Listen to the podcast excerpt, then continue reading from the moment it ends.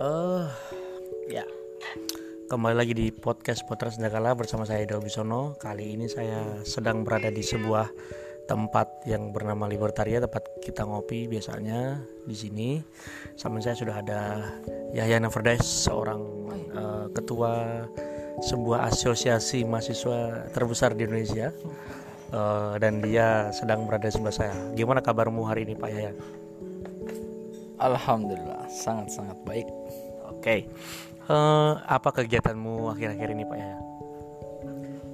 Ya kegiatan saya akhir-akhir ini menghabiskan waktu di depan laptop karena harus mengerjakan banyak sekali tugas kuliah. Selain tugas kuliah apa lagi yang sedang dikerjakan? Selain tugas kuliah ya paling lihat-lihat berita, baca-baca berita ya seperti biasa lah anak muda kan. Sepertinya jadi kontributor nih hari beberapa waktu ini kayaknya jadi kontributor sebuah kantor berita kayaknya. Enggak itu hoax. Oke, em, hmm, dulu itu pertama kali aku kenal Pak Yahya itu di mana ya? Di di asrama ya kayaknya, asrama Sulawesi ya. Ah, oh, oh apa? Oh di asrama Sulawesi itu di Laling. Terus saya kenal dia eh, karena dulu eh, teman satu kamarnya dia itu adalah teman sanggar saya, namanya Bang Fajrin. Nah, eh, ini judul podcast ini kan sebenarnya potret senjakala pilihan pendengar. Nah sebenarnya terserah nih teman-teman mau dengar apa enggak sebenarnya. Tapi kebanyakan dengar juga gitu. Eh, kalau kamu tuh apa sih basic basicmu itu kamu kan misalnya di, di dipandang banyak sih orang ya nih ya. Maksudnya menjadi sebuah ketua asosiasi apa sih KPMDI ya? Ya IKPMDI. Apa sih KPMDI? Ya itu organisasi daerah sebagai wadah eh, pemersatu lah teman-teman dari Sabang sampai Merauke yang ada di Jogja. Nah itu sederhananya begitu.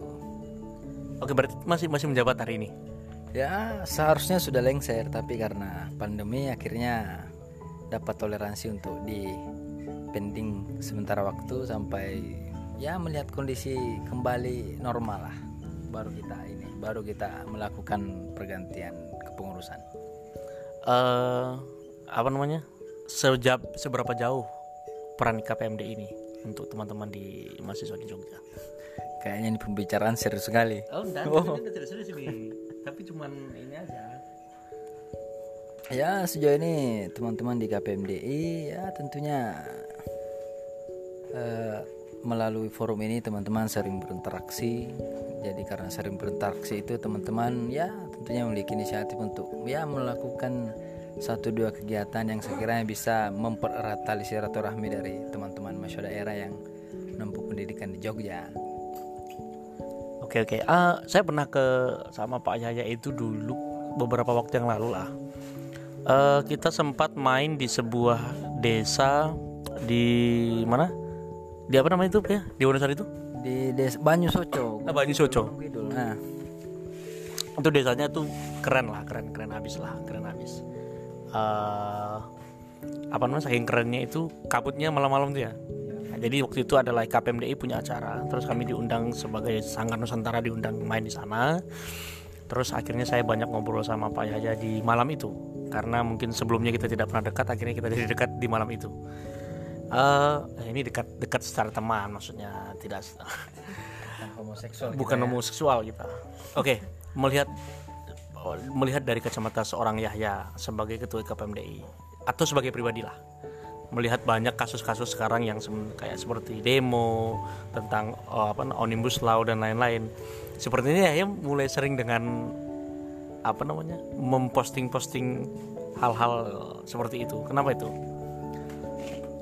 Ya, kalau problem misalnya teman-teman turun aksi ke jalan ya itu sebenarnya tidak ada masalah, nggak ada soal sama sekali. Yang penting itu kan sebagai sarana teman-teman untuk menyampaikan, untuk menyuarakan eh, aspirasi dari teman-teman terkait eh, sebuah isu tertentu misalnya. Dan itu saya nggak ada masalah. Dan akhir-akhir ini saya eh, berapa kali memposting suatu hal yang sifatnya informatif ya ini hanya sebagai ini ya sebagai eh, Sebagai informasi ya, kepada pengetahuan teman-teman terkait dengan apa yang seperti apa yang sebenarnya terjadi uh, terkait dengan persoalan itu persoalan itu. jangan sampai teman-teman misalnya uh, terpapar hoax misalnya itu kan sangat-sangat uh, apa ya sangat-sangat tidak inilah tidak baik lah untuk teman-teman mahasiswa ketika misalnya di tingkat mahasiswa teman-teman masih uh, terpapar berita-berita yang kebenarannya. Masih perlu dipertanyakan? Masih perlu dipertanyakan. Jadi ya seakan-akan saya hanya mencoba memberikan menyajikan hal yang sifatnya informatif kepada teman-teman terkait dengan soal itu. Terkait dengan problem yang sekarang lagi hangat-hangatnya itu. Ya, ya.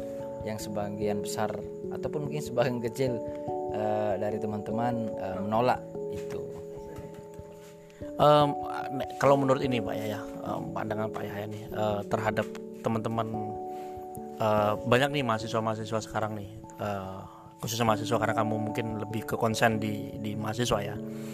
Banyak nih teman-teman mahasiswa nih yang yang tiba-tiba uh, gini menurut ini kacamata aku aja deh.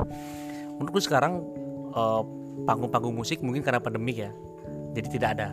Berubah menjadi panggung-panggung demo di mana kalau saya lihat bahwa sekarang aksi itu tidak lagi bukan hanya bukan hanya soal uh, menyuarakan sesuatu tapi juga sebagai sebuah tempat uh, apa ya kalau anak muda sekarang? Panjat sosial lah panjat sosial dari beberapa orang yang tidak bertanggung jawab.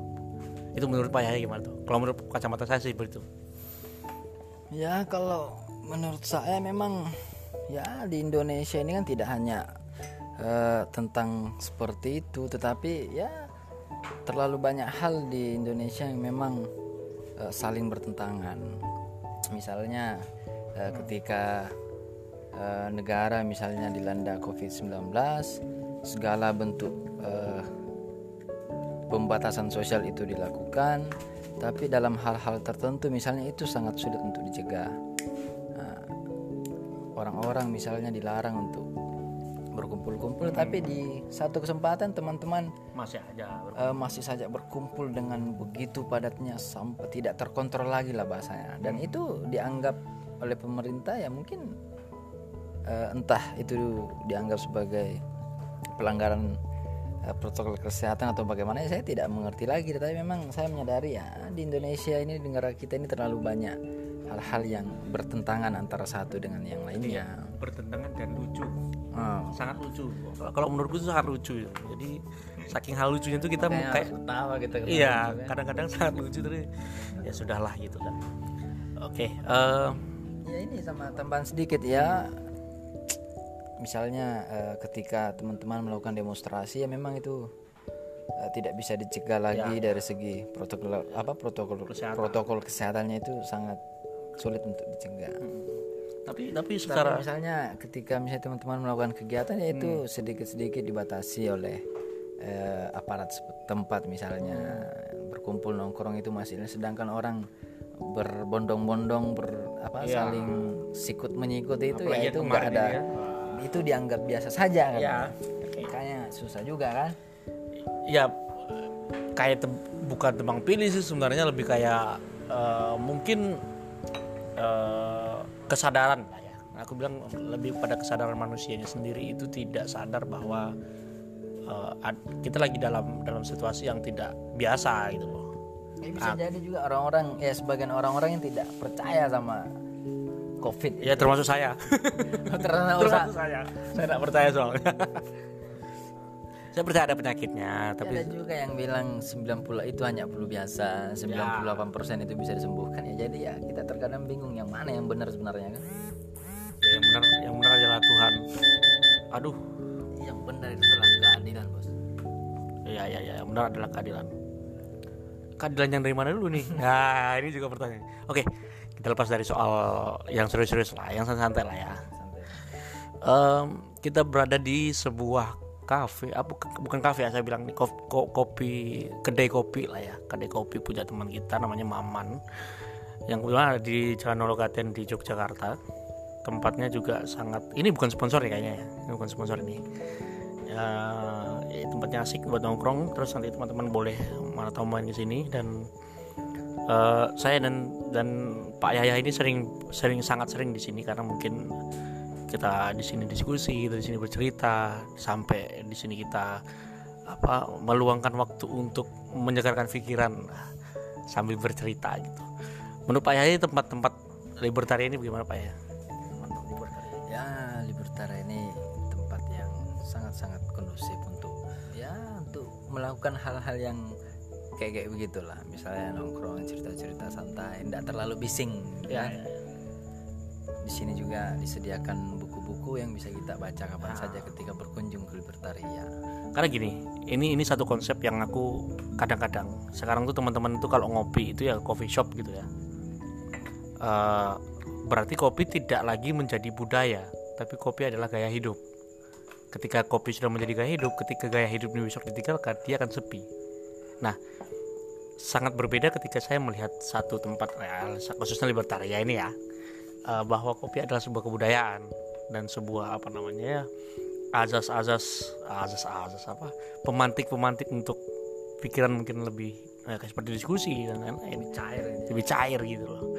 Ya kalau menurut Pak Yaya sendiri em, apa namanya adanya coffee shop yang lain-lain yang besar-besar dan segala macam gitu. Tapi kenapa Pak Yaya lebih memilih di sini?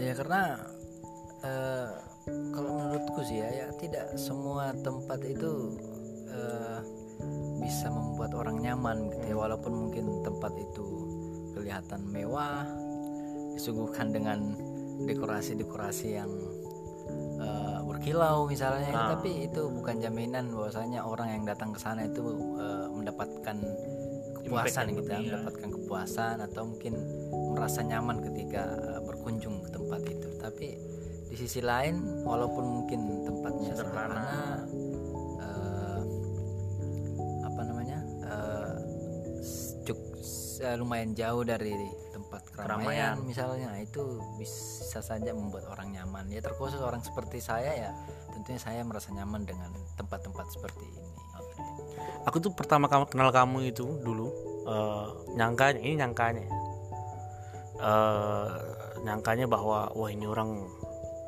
keren nih gitu. ya emang emang pada kenyataannya gitu sih. Emang pada kenyataan gitu. Emang pada kenyataan itu keren ini orang. Maksudnya apa namanya oh, kuliah jurusannya filsafat ya kan? Terus apa namanya oh pemikirannya eh, maju sekali ke depan ya kan? Untuk mem- ah, merangkul teman-teman mahasiswa.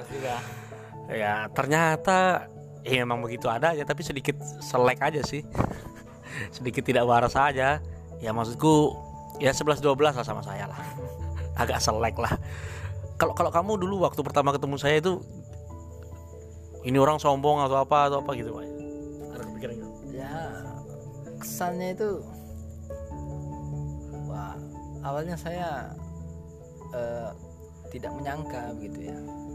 Karena awalnya eh, saya lihat wah ini kok ngomongnya serius ini sama senior saya sama kakak saya di asrama waktu itu bang Fajrin. Serusnya apa ngomongnya cukup serius saya lihat. Oh dan ternyata ternyata memang orang ini musisi juga ternyata. Ataupun mungkin ahli di bidangnya juga. Kan tidak banyak orang yang memang fokus eh, sama bidangnya kan. Eh, tapi saya lihat eh, Bang Yuda ini wah cukup ahli di bidangnya dan memang eh, fokus di bidangnya. Jadi itu yang menjadi pelajaran bagi saya gitu kan. Oke, eh, saya juga belajar dari kamu kok. yang lain-lain itu mungkin ya agak-agak ah ya agak-agak inilah. Agak-agak eh, nggak masuk akal juga. Agak-agak wah nggak waras misalnya. Agak-agak apa ya agak-agak apa lagi kira-kira? Nggak nggak masuk akal tuh gimana? Nggak masuk akal tuh gimana? Bukan nggak masuk akal ya tapi ya agak-agak inilah sering bercanda gitu kan bercandanya nggak lucu lagi ya. Bercanda nggak Nggak lucu lucu. pula kan ya terpaksa kita ketawa lagi misalnya. Enggak enggak tapi ya memang di satu sisi eh, ya saya melihat bisa menempatkan ini lah, menempat bisa menyesuaikan dengan suasana ketika misalnya orang lagi serius ya ngomongnya serius dan segala macamnya. Ketika memang lagi santai ya memang obrolannya ya sangat-sangat santai begitu. Oke, em, apa namanya Pak Yaya? Ini podcast ini sebenarnya biasanya teman-teman yang tak wawancara di podcast ini em, itu cerita tentang eh, masa kecilnya, karena kan eh, podcast ini sebenarnya eh, apa namanya ya, ngobrol soal masa kecil juga. Pokoknya sembarang aja di mana pertanyaanku terlintas nah itu dia aja. Masa kecilmu seperti apa? Ya ya kecil itu seperti apa sih? Sehingga sekarang dia punya pemikiran seperti seperti itu tuh apa yang membentuk Yahya seperti itu waktu kecil kecil itu saya kayak mana ya? Ya waktu kecil itu ya sebenarnya agak sulit mungkin agak panjang untuk disampaikan dijelaskan secara detail. Tapi intinya ya saya tipenya itu ya yang pertama itu kalau semisal dengan orang tua ke mana orang tua pergi ya saya memang tidak mau ikut biasanya. Ketika diajak ke mana-mana saya tidak mau ikut. Saya lebih memilih untuk eh, di rumah bermain dengan teman-teman. Ketika misalnya orang tua pergi ke tempat kakek misalnya atau ke tempat sanak saudara atau di di mana ya saya biasanya tidak mau ikut. Karena dengan alasan ya saya ingin eh, bermain-main Ya, dengan kawan-kawan saya. Jadi saya banyak menghabiskan waktu saya sewak- masa kecil itu ya bermain-main. Bahkan saya biasanya eh, lupa makan dalam satu hari. Saya mak ya mungkin saya makan pada saat Sekali ya. malam menjelang tidur mungkin saya makan. Tapi pagi sampai sore itu biasanya ya saya menghabiskan waktu di luar rumah lah. Saya banyak bermain dengan teman-teman jarang di rumah ya begitu begitulah Eh, pernah nggak sih eh, kapan kamu pertama kali suka sama wanita pertama kali itu. Itu kelas berapa tuh? Ya karena kan kalau aku dulu kan waktu umur umur kelas 5 SD lah. Masih agak terlalu kecil lah. Kalau kamu dulu bro? saya itu kelas 1 SMP saya mulai suka sama satu wanita satu perempuan. Ya, ya. kalau sekarang ini saya sukanya banyak perempuan. Nah, dulu itu cuma satu nggak tahu pengaruh apa itu. Tapi tapi waktu yang kamu pertama kali jatuh cinta itu kamu tembak sih? Kamu catakan kamu utarakan sih Ya pada akhirnya saya utarakan tapi ya memang jawabannya Ditolak. tidak memuaskan. Bukan ditolak tapi tidak, memuaskan. tapi pernah nggak sih punya kamu punya ini nggak sih punya love song gitu love song waktu zaman SMP gitu kamu suka lagu apa terus kamu wah kamu suruh dengar nih cewek nih karena kan dulu kan aku kalau SMP itu masih zamannya atensi ya atensi itu ditulis kertas terus kamu mau request apa dikasihkan ke radio gitu Oh iya. Nah, pernah nggak sih kamu punya satu sound kalau kita kan bicara soundtrack ya soundtrack dalam hidupmu tentang percintaan gitu ada nggak sih Kalau soundtrack kalau lagu itu eh, bukan lagu-lagu ini ya, tapi lebih ke ya saya dulu karena mungkin pengaruh kakak saya juga. Jadi mungkin saya lebih sering mendengar lagu-lagu slang misalnya. Nah, kebetulan kakak saya itu anak slanker juga. oh selengkar Nah, kemudian dia juga sering lagunya Iwan Fals gitu. Jadi mau tidak mau setiap hari lah setiap hari itu saya mendengarkan lagu-lagu slang lagu-lagu eh, Iwan Fals Jamrut misalnya. Waktu saya SMP itu saya dapat Raja Raja Band itu kan. Oh raja raja Nah itu masih dulu di kampung itu masih banyak beredar kaset-kaset bajakan itu kita belinya 5000 dalamnya itu album komplikasi apa? Kompilasi. Kompilasi, kompilasi ya. Kompilasi ya. Itu masih kayak saya masih dapat zamannya VCD itu. gitu ya VCD yang bajakan-bajakan itulah. Nah, seharganya 5000 lah ya. Emang ada segitu-gitu. 5.000 Ya ada di kampung kami dulu itu ya harganya segitu 5000 kaset bajakan itu. Kaset bajakan namanya. ya bajakan Tak- kamu kalau di dari kampung kami. dari ini oh ya Sulawesi oh ya Ya, Sulawesi Barat. Saya di Kabupaten Polewali Mandar. dulu tuh saya hampir mau ke sana waktu apa Sanggar Nusantara tuh mau main ke sana tuh saya mau ke sana cuman ternyata nggak jadi karena memang eh, Ada kerjaan lain ya. ada kerjaan lain ada kerjaan lain terus eh, fee-nya lebih besar Kalau di sana ngabisin uang. Enggak juga sih tapi maksudnya memang mendadak juga waktu itu kasih tahunya kalau suruh berangkat kan. Eh, seperti apa sih? Aku tadi tuh gini ada satu temanmu namanya Takdir. Oh ya. Nah takdir itu post tentang satu foto tentang Malino. Nah dulu waktu kecil aku pernah ingat itu tahu buku ada sebuah buku di tahun 98 nggak salah. Judulnya Pangeran Kancil. Itu dongeng atau Dongeng dongeng dongeng. Dongeng tapi dia menyebutkan bahwa Pangeran Kancil itu tinggal di sebuah tempat namanya Malino. Wah imajin, imajinatifku secara namanya anak kecil ya imajinatif itu kan selalu berkembang gitu. Terus ya Malino ini seperti apa Malino ini seperti apa selalu saya bayangkan itu saya bayangkan Itu timbul pertanyaan Malino ini gimana sih? dan Malino ini gimana saya nggak tahu nih terus tahun 2012 saya dengar sebuah lagu dari The Trust and the Well yang judulnya sama Malino judulnya lagunya menceritakan apa tuh? tentang sebuah tempat yang indah sekali gitu loh tentang di, di sebuah bukit ada pucuk-pucuk pinus lalu tentang menceritakan tentang eh, kedamaian lah di sana gitu nah kamu kan sebagai seorang orang Sulawesi Barat itu kan saya nggak tahu Malino itu di mana sih cuman kayaknya di Sulawesi Barat juga sih kayaknya itu gimana sih tempat Malino itu menurut kamu? Ya, sebenarnya Malino itu di Sulawesi Selatan. Oh di selatan ya malah bukan di barat Masuk Kabupaten Goa dia. tapi dekat ke Ya dari Sulbar itu ya kurang lebih 5-6 jaman itulah. Oh, Agak jauh. Dia lebih dekat dari Mar apa eh, Makassar. Ya Makassar ke mana ke arah mana itu ya ke timur apa ya? hmm, ke timur. Eh, orang-orang kalau mau naik gunung ke bawah Karang kan salah satu tempat peristirahatan terakhir sebelum muncak itu ya oh di Malino itu. berarti Base campnya di Malino. berarti Malino itu di bawah puncak eh, di bawah gunung Nah, itu dia Gunung dilewatin orang kalau mau ke arah Gunung Bawah Karaeng. bawah Karaya Bawah Karaeng, bawah Kareng Bawah Karaeng, bawah Kareng Gunung Sulawesi, Gunung Sulawesi Selatan. Ah. Itu memang tempatnya ya begitu, eh, agak eh, bukit-bukit agak naik sedikit. Ya kalau di Sumatera walaupun mungkin saya belum pernah ke Hmm. Mana eh, bukit tinggi? Ya mungkin kalau saya mendengar cerita-cerita ya kurang lebih ya begitulah. Artinya agak naik ke apa? Ke dataran tinggi sedikit lah di bawah lereng gunung salah satu gunung itu. Ya Malino ya begitu banyak ditumbuhi pohon-pohon pinus. Jadi tempat tempat-tempat orang ingin rekreasi ingin berakhir pekan itu ya di Malino tempat-tempat acara kegiatan mahasiswa juga banyak diadakan di sana ya? kayak misalnya eh, pengkaderan ataupun mungkin makrab angkatan, makrab jurusan atau makrab fakultas misalnya itu banyak diadakan di eh, Malino. Kalau di Jogja mungkin kurang lebih ya Malino itu ya Kaliurang Kaliurang lah ya. begitu ya. Nah, kurang lebih begitu. aku, Kan aku tuh Kaliurang juga kalau saya misalkan jalan ke Merapi kan bisa. iya iya iya iya Di Sulawesi Selatan itu ya Malino ya itu ke arah jalan bawah Karaeng itu naik ke bawah Karaeng.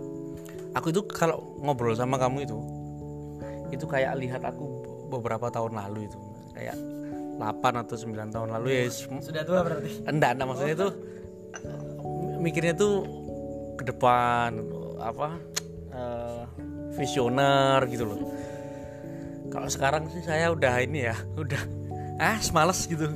Apa namanya ber, ber- berkegiatan apa namanya ya berkegiatan untuk bukan untuk apa bukan untuk masyarakat sih bukan bukan. Tapi eh berkegiatan yang tentang idealisme mahasiswa seorang mahasiswa apa wah. Udah malas sekarang. Karena memang mungkin karena perut sudah mulai membesar ya kan? Badan sudah mulai membesar terus juga umur sudah kepala tiga jadi ya ya begitulah. Tapi kalau saya melihat kamu eh, mungkin Yahya ini seorang ini ya seorang sa- saya cukup kagum ketika Yahya punya link di desa-desa gitu. Karena gini teman-teman ini teman-teman mahasiswa terutama banyak teman-teman itu datang KKN ke desa ada KKN KKN dong kalau mahasiswa tuh datang ke desa membangun sesuatu terus ditinggal. Nah eh, yang ku salut dari kamu adalah kamu tidak meninggalkan. Maksudnya dalam arti kata masih tetap dekat sama ada oh, kayak kita ke Banyusoko itu. Ini kok saya di- itu meskipun tempatnya tapi itu nyaman gitu loh bahwa kita tuh disambut oh temennya ya ya ya oh ya disambut gitu. Jadi bahwa kamu punya link link link ke tempat-tempat tempat-tempat masyarakat yang seperti itu gitu loh. Itu sih yang saya saya salut dari kamu gitu loh. Ah, dan lagi gini dan lagi bahwa eh, Yahya itu sangat apa ya sangat saya saya punya punya empati lah saya bilang punya empati ketika saya main game kalah itu masih masih ditolongin ya kan? Nggak ini dia, punya- empati. Ketika orang susah tuh ditolongin gitu. Nah itu yang saya lihat dari Yahya sih gitu. Tahu sih mungkin Yahya eh, eh, apa namanya eh, punya punya punya apa namanya punya kepribadian yang saya tidak tahu saya nggak tahu juga. Mungkin mungkin ada tapi saya nggak tahu. Tapi karena tiap hari mungkin kita bareng jadinya setidaknya saya bisa mempelajari bisa mempelajari Yahya gitu begitulah kira-kira ya. Apa em, kamu kegiatan apa lagi akan ke depan? Ya kalau untuk sekarang dan ke depan ya ini lagi fokus nyelesain studi dulu.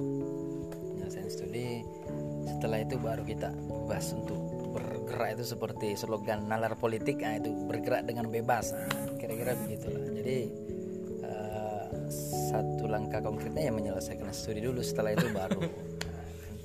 Karena gini aku tuh kemarin ketemu mahasiswa satu mahasiswa satu orang gitu. Uh dengan ngomong politik yang wah luar biasa tinggi nih ceritanya nih. Uh sampai pusing sampai sa- saking tingginya bahasanya tuh sampai pusing saya dengerin. Saking pusingnya saya pergi. Lah besoknya ketemu saya lagi anak itu orang itu ketemu saya lagi. Terus saya tanya lagi ngapain? Lagi ngerjain tugas loh oh iya iya iya iya. Nggak apa-apa bang. Sebentar aja main kopas aja. Uh kaget. Kamu kemarin tuh ngomong politik terlalu tinggi tapi tugasmu masih kopas. Itu kan hal yang kontradiktif ya. Maksud dalam arti kata kamu mengkritik pemerintah mengkritik ini mengkritik itu. Tapi tugas kuliah itu masih kopas gitu itu menurutmu gimana pak ya? Ya kalau menurutku ya eh ya jangan seperti itu. Kalau semisal kita mengerjakan tugas ya kalaupun kita kopas misalnya itu nggak ada masalah ketika memang eh, kita menuliskan sumbernya kita mengambilnya dari mana ya saya pikir itu nggak ada masalah. Tapi kalau semisal mengutip eh, tulisan orang lalu kemudian kita tidak mencantumkan sumbernya itu yang eh, melanggar aturan eh, akademik lah. Ya kita sebut saja plagiasi segala macamnya itu. Jadi memang sebisa mungkin ya walaupun kopas loh ya walaupun kopas saya pikir yang penting kita menulis sumbernya kita mengambilnya dari mana mencomotnya dari mana atau mengcopy pastenya dari mana ya kita sebisa mungkin harus menu- mencantumkan sumbernya itu. Tapi kalau semisal memang bisa ya kita eh, harus menghindari lah hal-hal seperti itu. Sebagai jangan seorang membiasakan diri gitu. Sebagai seorang mahasiswa filsafat sama filsuf yang kamu paling kamu suka? Filsuf yang saya suka apa ya? Ya saya sukanya sama filsuf dari India. Siapa tuh? Mahatma Gandhi. Ya karena kamu memang suka film India juga Oh. ya. Setiap jasa gini kayak kamu nonton film India nonton film India gitu. karena saya kenapa? suka nonton film India. Kenapa Mahatma Gandhi? Ya karena eh, ketika misalnya dia memperjuangkan sesuatu misalnya ingin eh, menyampaikan sebuah eh, kebenaran yaitu dia tidak menggunakan dengan kekerasan jadi eh, Mahatma Gandhi itu eh, apa namanya sangat anti yang dengan yang namanya kekerasan. Begitulah waktu dia memperjuangkan eh, India untuk apa merdeka misalnya itu Mahatma Gandhi misalnya dia rela untuk tidak ber- tidak makan oh berhari-hari. itu ya? Dia dia rela tidak makan berhari-hari ketika Supaya orang misalnya damai ada eh, apa namanya? Ada pejuang India yang memperjuangkan kemerdekaan itu secara kekerasan. Nah India apa Mahatma Gandhi tidak sepakat dengan itu. Mahatma Gandhi dikenal dengan ajarannya itu kan nir kekerasan itu anti kekerasan. Nah itu Mahatma Gandhi. Karena ya se pendek pengetahuan saya ya kalau semisal kita ingin menyampaikan sebuah kebenaran kalau semisal apa kita tidak perlu eh, menyampaikannya dengan mencaci misalnya dengan menghina dengan menjatuhkan orang lain misalnya karena memang karena sesungguhnya sudut pandangnya berbeda Nah, pelihatannya. seperti yang saya apa di HP saya itu ada yang baru saya posting tadi itu di story memang yang begitu-begitu itu ya kebenaran ya tidak membutuhkan itu. Nah, ya. kebenaran tidak membutuhkan eh, cacian misalnya ya kebenaran itu ya kebenaran. Jadi cukup disampaikan secara sopan santun aja lah. Saya tuh pernah buat karya namanya kebenaran sejati dulu. Eh, eh, bukan saya sih buat maksudnya ada satu orang teman saya buat judulnya kebenaran sejati. Cuman waktu- ketika saya melihat lagi liriknya secara tajam gitu eh, ketika saya tanya tanya saya tanya gini kenapa sih kamu buat kebenaran sejati? Dia bilang gini "Eh, semua orang di muka bumi ini adalah bersaudara. Maka kebenaran yang paling mutlak Hmm. adalah kebenaran apa yang kau percayai. Apa yang kau percayai. Dan tidak seharusnya kebenaran yang kau percaya itu kau paksakan ke orang lain. Juga kau harus menghargai kebenaran apa yang dianut orang lain. Maka itulah kebenaran sejati katanya. Ya. Eh, terus saya tadi kamu bicara tentang itu saya saya teringat eh, salah seorang satu penulis lah. Penulis lama namanya eh, Nafis A Nafis A Nafis itu kan eh, terkenal dengan subuhnya suruh kami itu apa? Rubuhnya suruh kami nah itu di di, di novel rubuhnya bukan di cerpen rubuhnya suruh kami itu eh, dia menceritakan seorang tukang tukang tipu tukang tipu. Tapi tukang tipu tapi dipercaya oleh masyarakat gitu. nah saking dipercaya oleh masyarakat akhirnya adalah satu garin salah satu penjaga mas- masjid bunuh diri dengan pisau cukur karena kebohongannya si penipu itu. Saking dipercayainya kebohongan penipu itu. Itu kan artinya bahwa sekarang agak sulit membedakan yang mana yang benar yang mana yang salah ketika kamu tidak punya sikap gitu itu menurut Maya gitu. gimana gimana? Agak sulit membedakan kebenaran yang salah dan benar ketika kamu tidak punya sikap. Maka kebenaran kan adalah sikapmu sendiri tuh sebenarnya. Ya ada juga yang mengatakan misalnya ketika misalnya ketika ada pertanyaan tuh eh, pada saat kapan misalnya masalah itu timbul misalnya. Ya jawaban satu-satunya ketika kau menyatakan sikap. Ya.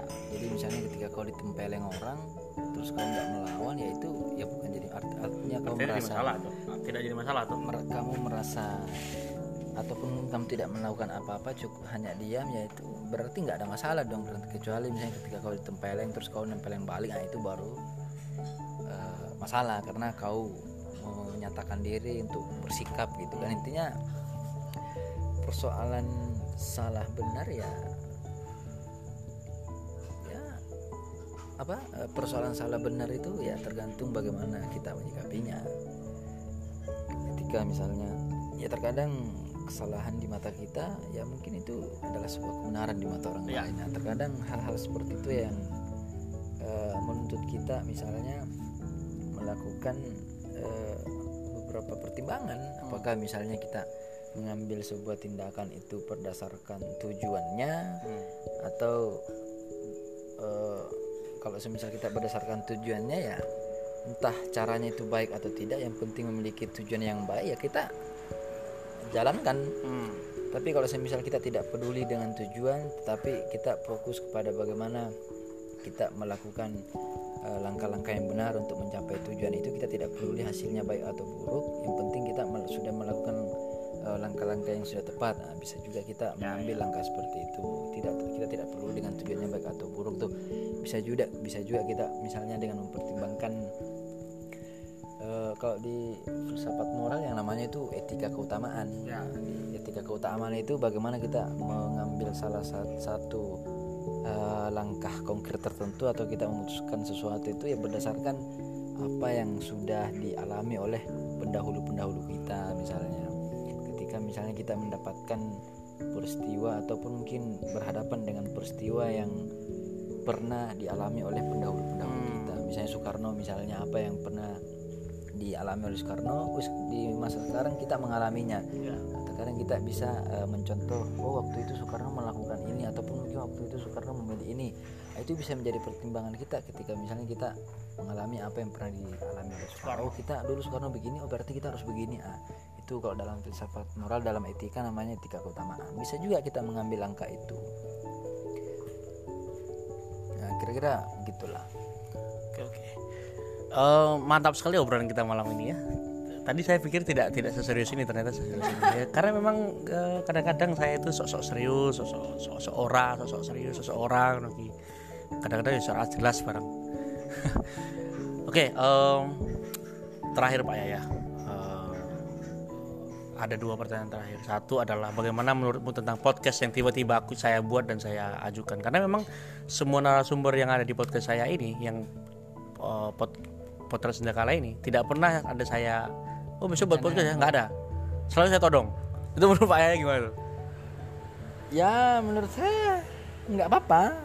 Eh, kalau semisal eh, itu bisa menjadi tempat kita untuk eh, berbagi bertukar pikiran ataupun mungkin berbincang-bincang santai tanya jawab santai itu ya nggak ada masalah selama kita bisa kan? Hmm. bagi saya fine fine aja nggak soal tuh begitu nggak ada soal lah. Menarik itu. Selalu ya ya itu dengan dengan kata-katanya "Eh, saya nggak soal itu Nggak soal itu nggak soal itu. Saya terbawa-bawa kadang-kadang itu saya nggak soal itu. Oke pertanyaan terakhir. Em, penutup. Menurut Pak Yahya eh, ini ini ini seri, agak serius ini. Eh, menurut Pak Yahya seorang Yuda itu bagaimana sih? Ya kalau menurut saya ya Yuda itu cukup ya jelek-jeleknya juga nggak apa-apa memang begitu orangnya.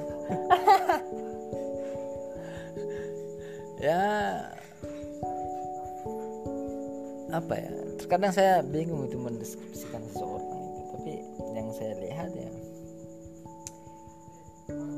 ya seorang Yuda ini bisa membagi waktu ya. Itu yang terkadang tidak dimiliki semua orang bisa membagikan bisa membagi waktu kapan harus misalnya melakukan eh, apa yang menjadi pekerjaan kita misalnya kapan harus nongkrong dengan teman-teman kapan harus eh, menghabiskan waktu di rumah misalnya. Jadi itu yang tidak semua orang miliki. Ya. termasuk saya saya juga tidak bisa membagi-bagi ataupun mungkin manajemen waktu itu saya tidak terlalu pandai.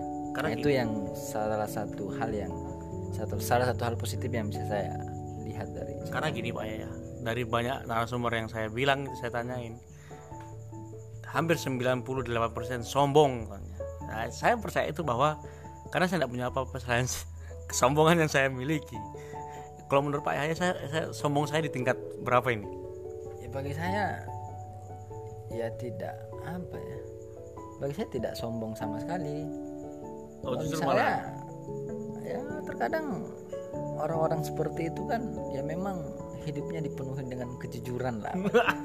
Jadi apa adanya jadi tidak dibuat-buat begitu ya. Kalau saya melihatnya ya begitu.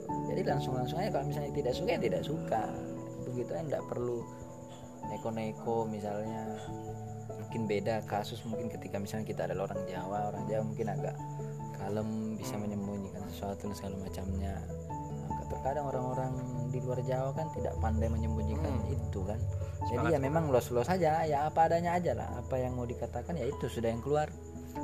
Nah, kira-kira begitu saya tidak melihat kesombongan dalam dirimu. Oke entah karena kita sering ketemu atau bagaimana ya saya kurang paham. Tapi yang jelas saya tidak melihat itu sama sekali. Yang saya lihat ya apa adanya aja. Tapi memang agak koplak anak ya. Ya memang agak inilah agak-agak gimana ya? Agak-agak selengean atau gimana saya agak sulit itu menilainya itu. Terkadang juga ter apa santai nggak ada beban. Misalnya kita ngomong apa aja entah apa yang keluar itu nggak ada soal misalnya nggak ada masalah. Ya gitu gitulah. Ya biasanya orang-orang begitu ya banyak temannya. Biasanya. Ya biasanya ya. Kalau orang-orang yang apa adanya jujur nggak pernah membohongi teman itu ya memang banyak temannya otomatis kan. Ya pasti sepakat lah kalau itu kan Oke, uh, teman-teman sekian dulu podcast Potret Senjakala kali ini. Emang bersama Yahya ini seru sekali ya. podcast senjakala Potret Senjakala. potret senjakala Potret Senjakala. Itu uh, itu saya gantian nanya ini itu awal mula dibuatnya itu kayak mana itu apakah hanya sekedar mengisi kekosongan atau mungkin ada maksud dan tujuan yang lain mungkin ya bisa jadi jadi gini, kalau saya tuh ada beberapa uh, program gitu ya. Satu adalah potret potret senjakala itu di YouTube. Itu ngobrol tentang seniman sama-sama seniman-seniman gitu, tentang karya-karyanya gitu. Terus ada lagi podcast potret senjakala pilihan pendengar. Ya ini yang di audio. Nah, gitu. Kalau ini lebih selengaan tadi, lebih apa adanya ya bebas weh. Ngobrolin apa aja tidak akan jadi masalah gitu. Karena podcast itu kan pertama dibuat adalah uh, iPod dan broadcast kan. Nah dari iPod dulu awalnya gue gitu, tapi karena orang Indonesia ini suka apa namanya memelintirkan sesuatu, nah, jadinya podcast itu ya ada di YouTube, ada di apa. Sebenarnya itu adalah uh, bincang-bincang kalau saya bilang dialog interaktif lah. Kalau saya bilang bukan bukan podcast karena podcast itu adalah iPod dan broadcasting kan. apa iPod iPod dan broadcasting. iPod tuh sebuah alat Apple itu awalnya tapi karena mungkin orang Indonesia itu suka wah gitulah kadang-kadang ya jadinya ada podcast di YouTube itu agak lucu sebenarnya itu. Tapi sudah apa ya itu tadi podcast kala sebenarnya karena eh, sebenarnya salah satu cara pengobatan pak ya. Saya bilang itu cara pengobatan. Healing saya. Jadi healing healing itu pengobatan. Karena eh, saya itu punya masalah dengan ego. Saya sadar itu saya ego ego saya besar dan egois dan segala macam segala macam. Nah eh, dulu mungkin agak 10 tahun atau 12 tahun yang lalu itu saya tidak bisa menerima apa kata orang. Sangat-sangat tidak bisa menerima apa kata orang. Semuanya saya bantah karena pendapat saya adalah yang paling benar gitu. Dulunya begitu tuh. Oh, dulunya begitu tuh. Tapi setelah saya apa namanya ya eh, tumbuh lah tumbuh berproses dengan banyak orang dan lain-lain akhirnya bahwa sebenarnya em, manusia itu kan eh, apa ya seperti apa ya seperti manusia itu ada dua makhluk sosial dan makhluk yang non sosial gitu kan. Dan kita bebas memilih sebenarnya di mana penempatan itu harus ditempatkan gitu. Nah maka akhirnya eh, putra senjakala itu menjadi salah satu obat bahwa kamu itu tidak masalahmu itu tidak seberapa lebih banyak masalah-masalah orang lain gitu. Itu makanya itu adalah satu satu pengobatan untuk saya pribadi. Nah, tapi untuk teman-teman yang lain mungkin itulah apa namanya ya untuk pengganti pendengar lah ya pengganti pendengar itu dan lain-lain. Begitu pak ya malah saya yang ditanyain. Ya, keren juga soalnya soalnya saya nggak ahli dalam bidang-bidang kayak begini apa broadcasting dan segala macamnya saya nggak nggak pandai lah memainkannya gitu. Wih, wih, wih, wih. karena dulu kita pernah saya, saya pernah undang Pak Yahya ini di satu program sudut pandang. Kan? sudut pandang. sudut pandang itu salah satunya juga healing itu. Pengobatan juga? Pengobatan juga. Karena buat saya apa pun itu adalah pengobatan kan saya tahu masalah masalah di diri saya maka jangan sampai masalah di diri saya itu menyebabkan masalah untuk orang lain. Maka saya obati itu dengan cara-cara. Saya tidak mau minum obat saya tidak minum obat Eh, seperti itu obatnya. Itu lebih ke ini berarti ya lebih eh, apa mencari apa namanya mencari wejangan Iya, tapi mencari- dengan cara-cara mencari referensi sebanyak mungkin. Semi Karena- formil gitu ya. Ya karena gini karena pendapat pendapat eh, pendapat setiap orang itu kan berbeda. Dan pendapat setiap orang itu juga itulah kebenaran menurut dia tadi ya itu tadi. Dan itu menurutku perlu kita perlu kita cermati bahwa eh, setiap orang tuh punya masalahnya masing-masing. Tidak ada yang lebih berat tidak ada yang tidak sama aja. Tergantung bagaimana dia cara menyikapinya tuh makanya ya salah satunya dengan itu. Makanya saya ke ketemu Pak Yahya ketemu teman-teman di Libertaria itu cukup buat saya itu kayak stimulan. Wah capek syuting satu hari capek urusan dengan korporat korporat yang menyebalkan kalau iklan-iklan gitu kan. Capek dengan semua kepalsuan-kepalsuan di layar TV di layar kaca di layar apa gitu. Nah ketemu teman-teman di sini tuh kita main kartu remi kita main domino kita apa kita Nyanyi-nyanyi. nyanyi nyanyi fals-fals. Itu tuh ya itu hal yang menyenangkan. Stimulan itu vitamin gitu